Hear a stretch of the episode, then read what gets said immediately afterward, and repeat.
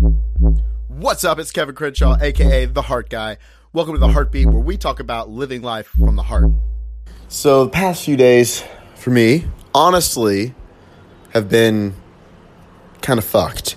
Um, lots of things changing and shifting, and sometimes life just punches you in the fucking mouth. Um, and it's all great and good because I'm learning a ton, and I know with what I am learning, I'm going to be able to help you guys just that much more.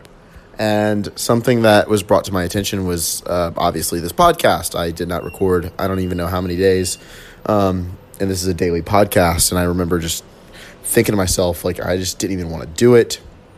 I felt obligated to do it. And that's what I want to talk about today is obligations. Because when the second you, you feel obligated to say thank you, to buy somebody uh, a present, to show up for your friend's thing, to buy your friends whatever, if it's out of obligation, it's not truly love. It's showing up because it's it's what you think you need to do. Versus